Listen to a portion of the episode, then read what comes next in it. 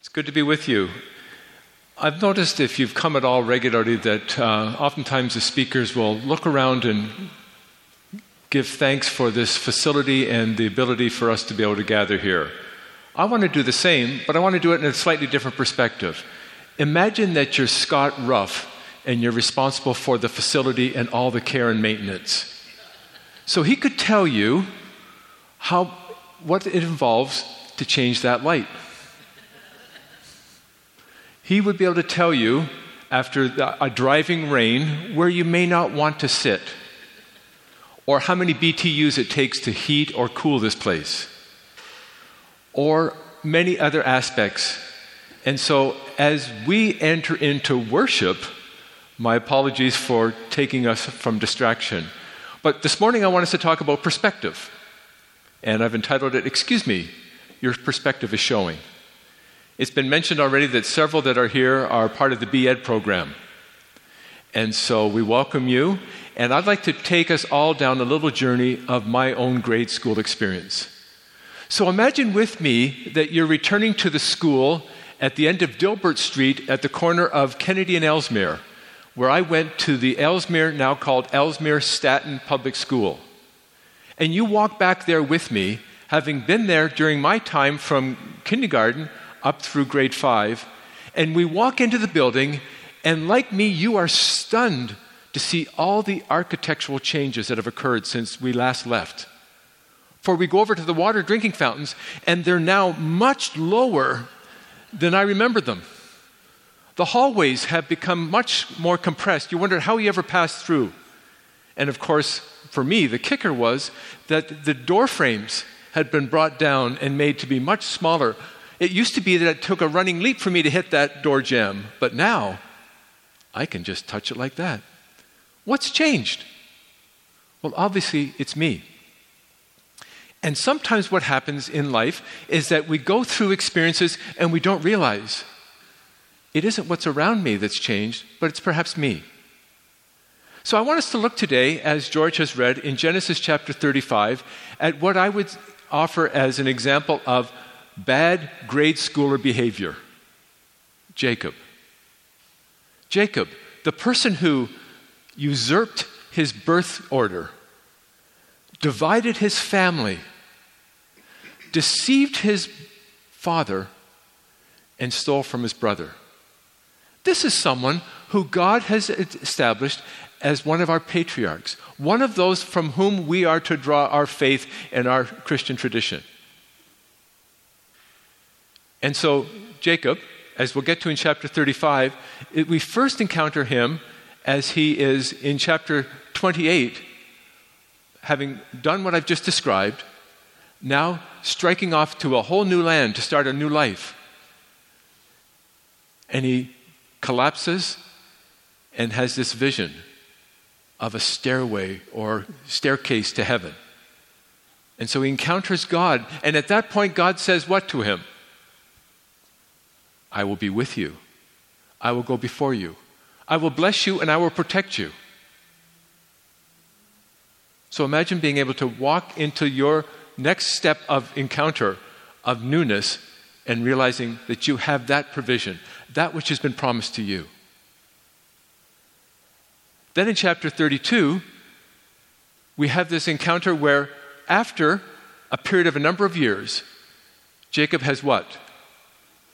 He's married twice. He's grown a family. He's, from my perspective, the first time of having an encounter with genetic engineering in the farming industry, where his goats multiply ridiculously. But now he's returning to that place which he's called home, to Canaan. And he encounters God a second time. And this time, he wrestles with God or the messenger from God all night. And it's only upon the opportunity to be released that he's given a new name. He has been Jacob, which stands for deceiver, supplanter, literally heel grasper. And now, a new name Israel. God prevails, God provides, God is prevalent. So now we have Jacob, and Jacob returns to us, and he's returning to the land, and he's going to encounter his brother Esau, whom over all these years has finally had a change of heart and no longer wishes to kill him, but rather to receive him. So let's, let's look together in Genesis chapter 35.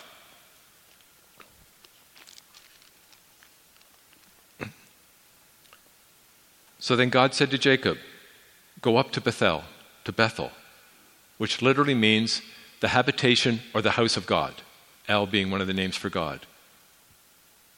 And settle there and built an altar there to God who appeared to you when you were fleeing from your brother Esau. God has the amazing ability to put things in perspective. He reminds Jacob how it is that he previously encountered this place and what was going on in his life and around him. So then he says, Then Jacob said to his household and to all who were with him, Get rid of your foreign gods you have with you and purify yourselves and change your clothes. Let's think about those uh, three items for a moment. As we consider perspective, as we consider the way in which we look at the world around us, the first thing that God challenges us with is to remove those elements, those aspects of our lives outside of who God is, that we might draw comfort from, we might draw some perspective or some strength from. But that which appeases us, that which brings us comfort that is not of God, get rid of. It isn't going to sustain us. It isn't going to provide for us. It will not carry us through the times and situations that we face. Secondly, purify yourselves. In other words, remove all those things that are impure, that cause us to not be as God would intend us to be. Remembering who he's speaking to here Jacob, with some certain familial and personality issues. And third, change your clothes. Now, I grew up in an era and a period of time when you got dressed up to go to church. So I read this and it says, change your clothes, basically to say, we're going to church. We're going to encounter God. And we should dress accordingly. Now, I considered what I should wear today. I thought of how would I come across if I wore a tank top and shorts? How would I come across? Yeah, not a good visual, is it, George? Um, I'd encourage you not to close your eyes for a little while because that's maybe all you'll see, and that's not healthy. or had I come fully dressed, you know, with the three piece or the tuxedo and the whole thing? Well, I'm not sure. For those of you that know me, you'd basically say, well, what's, he, what's his point? What's he proving? That's not Barry. That's just Barry dressing up. But this idea that when we approach God, when we realize that that which we are encountering, we need to do it differently. So, is your perspective showing? What is your perspective? What is it that causes you, when you encounter a situation, to be able to respond in a way that honors God? That takes away those things that entrap us, be they patterns, behaviors, history. What is it that allows us to be able to approach that which we, which we encounter, that which we come across in a way that honors Him? So I want to actually just now give us a minute to think, and I'm going to ask you a couple questions, and this will be how we'll go from here.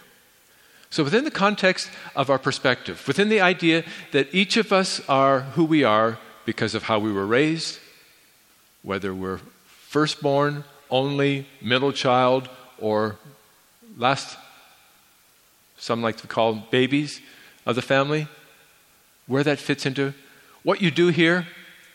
I'm always intrigued, and thank you, uh, facility staff, for holding down the back row of our assembly this morning. But as I, as I watch you guys around campus, some of you are students with us, some of you will be students with us. Some of you are former students.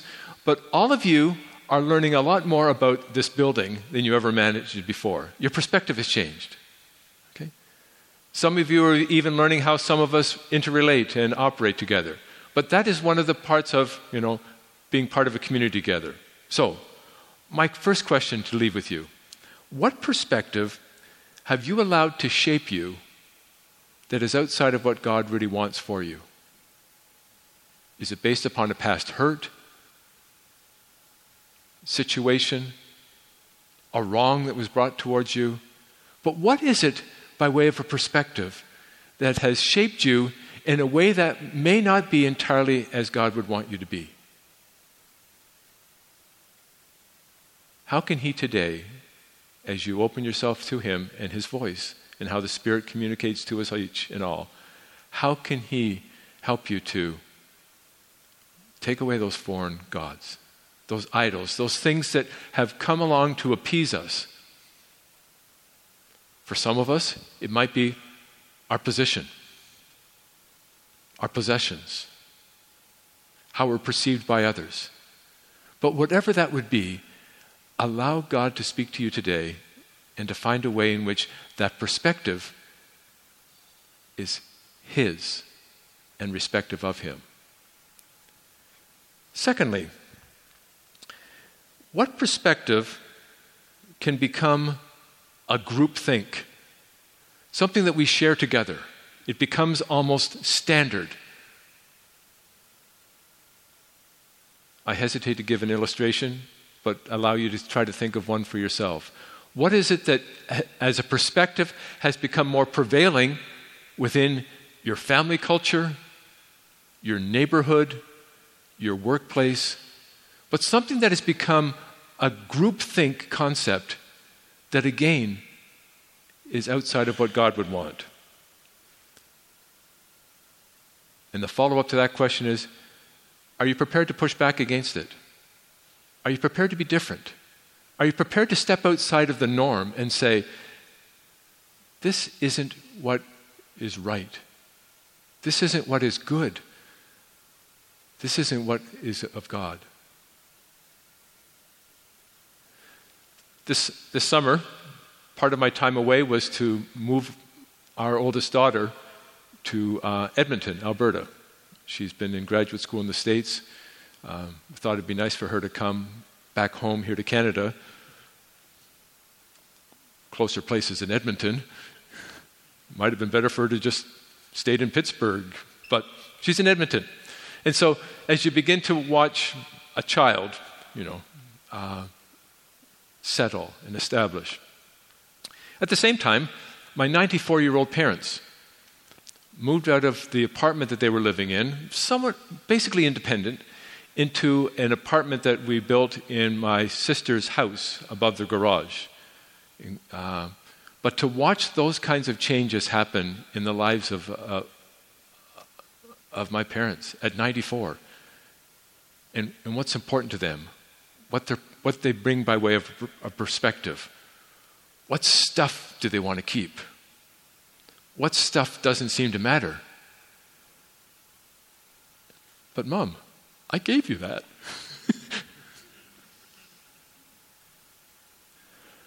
so, dear friends, colleagues, as we go into the rest of this day, as we celebrate the BEd students who are required to wear their labels for another week, honest, you'll be able to take them off at some point. yeah.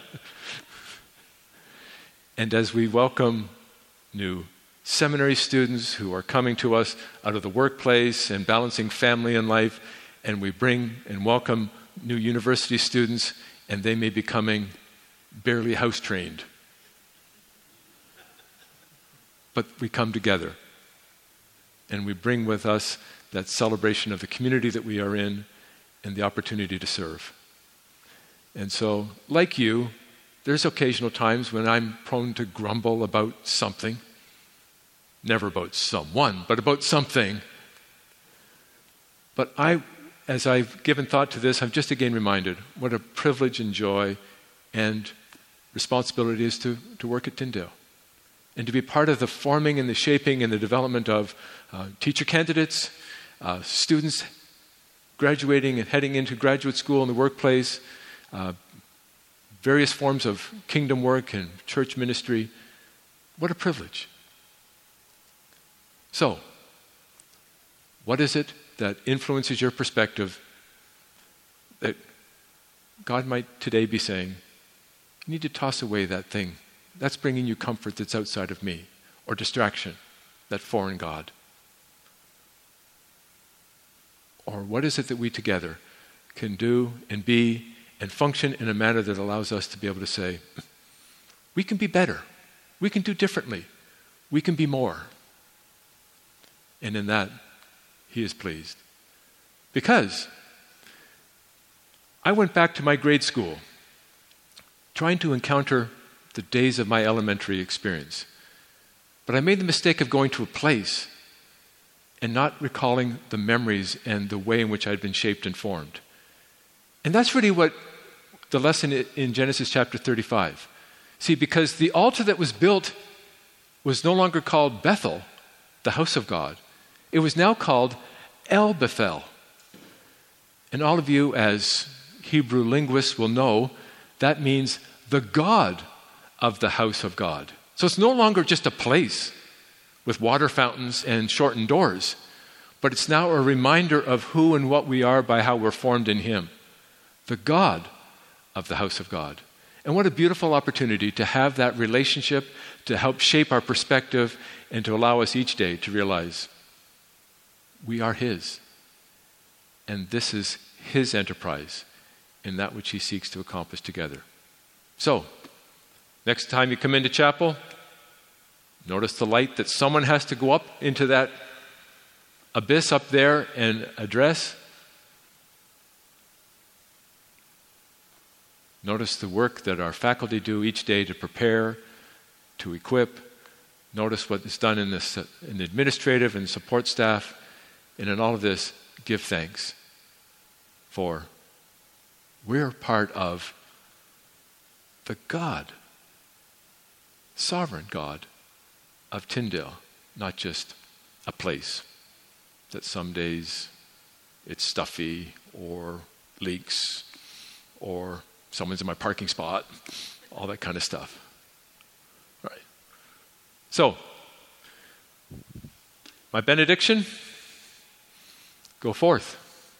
And as you go, go recognizing and acknowledging and celebrating the God of the house of God. The one who allows our perspective to be seasoned and established by His grace and in His goodness. And the opportunity today to, in a conversation or an exchange, to be able to help shape somewhat differently how someone might think or view or respond to a situation. And in all of this, He will be honored, His name will be exalted, and I think your day will be better. Thanks. I don't know where the staff gathering is. I'm pretty sure it's not outside, but um, I'm the only thing keeping those of you that are involved in that from going and having some good time of fellowship. So go and do that, and uh, thanks for your time this morning. God bless.